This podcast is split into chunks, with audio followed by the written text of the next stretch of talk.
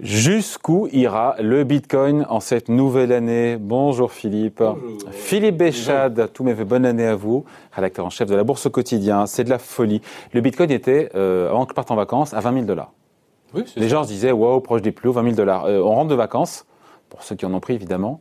En 15 jours, on est 30, 35 000, 34 000 On va dollars. dire 34 700 avant, avant un plongeon de moins 18% le lundi 4 euh, Donc janvier.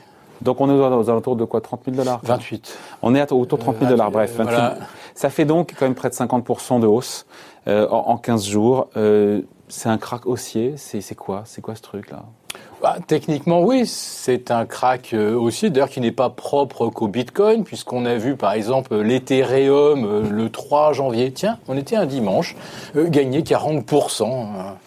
Qu'est-ce qu'il y avait ce dimanche-là en particulier? On n'en on, on sait trop rien. Euh, bon, le Bitcoin, euh, il est allé chercher effectivement euh, euh, 34 000 euh, avant de décrocher brutalement. Donc, crack à la hausse, crack à la baisse, c'est le fonctionnement presque habituel des, cryptos. Oui, mais je me rappelle, on avait fait un sujet en, en décembre pour comprendre pourquoi le Bitcoin était à 20 000 dollars. Il y avait les arguments. On disait voilà, mais il y a eu cette annonce par PayPal d'un service de d'achat, de, vente, de paiement en crypto justement par PayPal.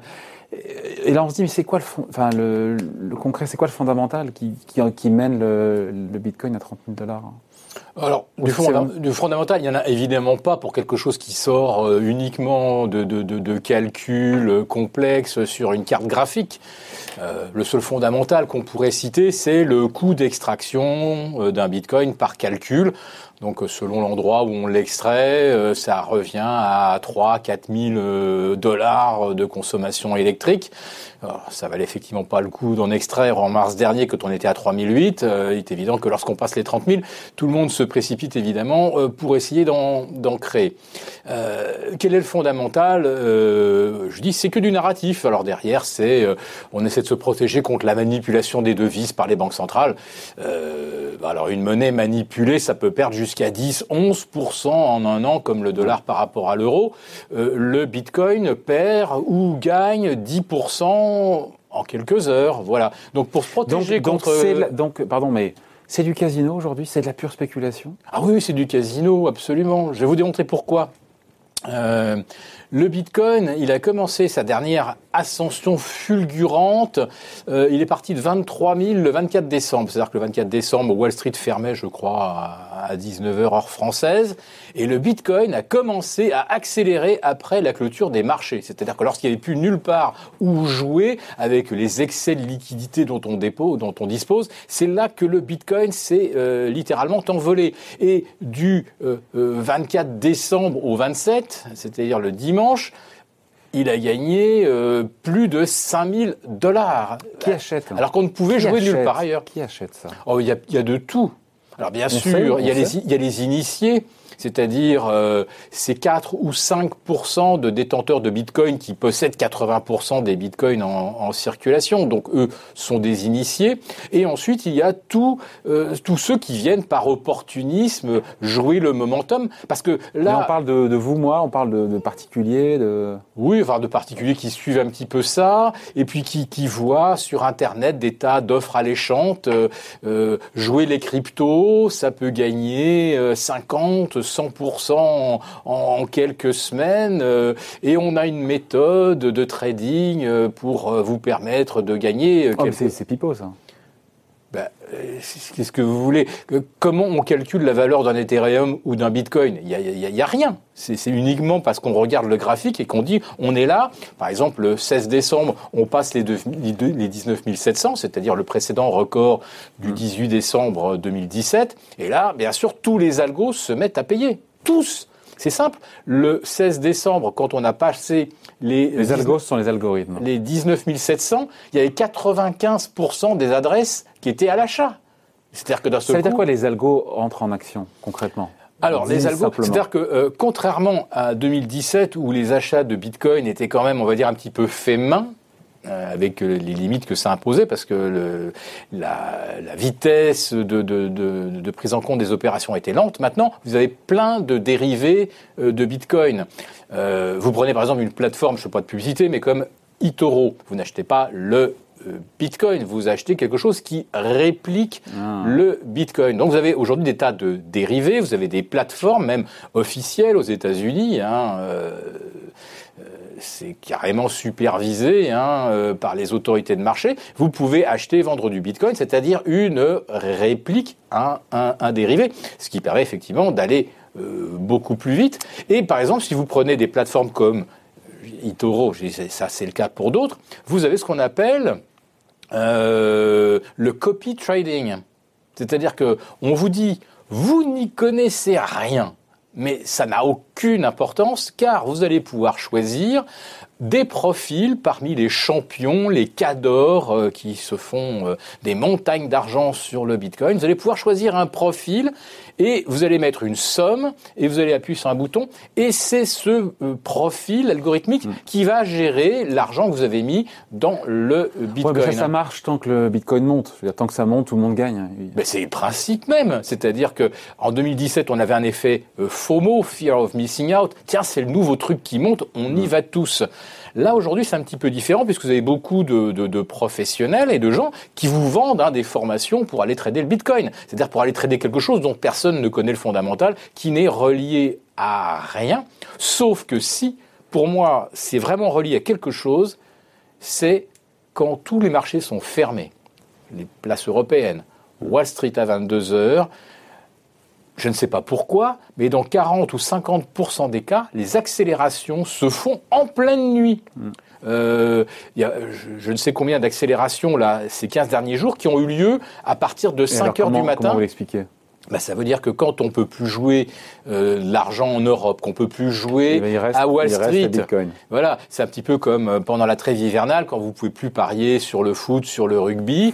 euh, si jamais il y a un tournoi de curling, tout le monde va aller jouer. Euh... Donc, faut pas chercher à comprendre. Il n'y a plus de rationnel maintenant qu'un Bitcoin à 30 000 dollars. Bah, le rationnel, c'est toujours le même narratif. Protégez-vous contre des devises manipulées par les banques centrales. On l'avait dit quand c'était à 20 000, on l'avait dit quand c'était à 15 000. Mais bien sûr, mais c'est toujours le même. Et ça marche toujours. Quand vous demandez à quelqu'un pourquoi il a acheté un bitcoin, il sait absolument pas ce qu'il a acheté ni pourquoi, mais il va vous dire ah oui oui mais on est dans un monde où les banques centrales ont injecté par exemple 500 milliards depuis le 30 novembre. Pour la Fed. oui, la Fed. Et comme par hasard, quand la Fed a injecté ces 500 milliards, tout s'est mis à flamber, c'est-à-dire euh, les actions du S&P, du CAC 40, et bien sûr les excès de liquidité ont débordé vers le Bitcoin, et à plus forte raison quand les autres marchés sont fermés. Quand, la, la, la, la, session est terminée à Wall Street, il y a beaucoup de gens qui font du day trading. Donc, euh, à la fin de la journée, bah, ils récupèrent de l'argent. Qu'est-ce qu'on en fait? Et eh ben, la nuit, les algos vont continuer de trader le Bitcoin, l'Ethereum et, et, et, et, le Ripple. On est en mode no limit sur le Bitcoin. Quand ça, il y a au bout d'un moment, il, il y a la seule limite, c'est la naïveté des acheteurs la naïveté des acheteurs. Parce que quand ils vous disent j'achète un bitcoin parce que je veux me protéger contre la volatilité monétaire, mais il y a une excellente crypto, euh, un crypto actif qui est parfait pour se protéger contre la volatilité, c'est le Tether. Hein. C'est-à-dire euh, une, une, crypto sur une blockchain qui reproduit le comportement d'un panier de devises. Donc celui-là est stable. Pourquoi est-ce que PayPal a choisi ce machin qui est archi spéculatif? Pour faire des paiements. Enfin, ça n'a pas de sens. Quelque chose qui perd 18% dans la matinée du lundi 4 janvier.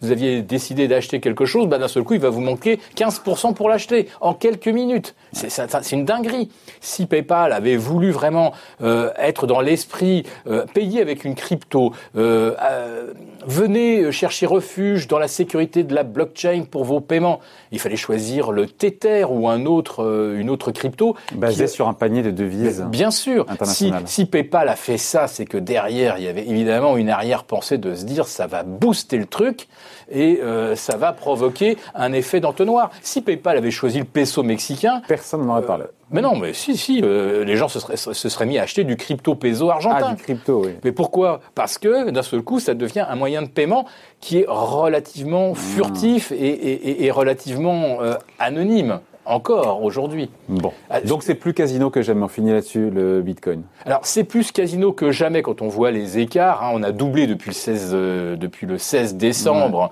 On est passé ouais, de 19 700 à 34 000, donc c'est quasiment euh, doublé. C'était un casino.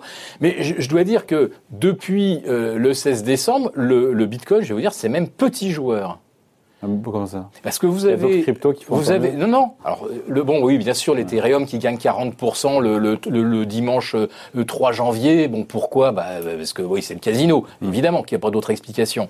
Mais vous avez d'autres petites valeurs qui valaient 0,001 dollars. Des valeurs en bourse. Des valeurs en ah, bourse, c'est-à-dire qui pesaient en fait en, en termes de capitalisation quelques milliers, quelques dizaines de milliers de dollars et qui ont fait 125 000 250 sur le marché américain, sur le marché américain en, quelques semaines, quelques mois. Il y a Humble qui est justement alors une espèce de, de, de, de, de fintech ou de pseudo-fintech qui paraît-il euh, aurait euh, des projets dans la blockchain. La hausse est de 360 000% en deux mois. Voilà. Donc c'est le même combat. Bah, c'est le même combat, c'est-à-dire que vous avez des gens qui viennent en bourse, on leur dit voilà, regardez, euh, sur des trucs qui valaient 0,002 dollars ou 0,04 dollars, on a fait 100 000 en trois mois et on est capable de vous détecter euh, des, la, la, future euh, start-up euh, de folie.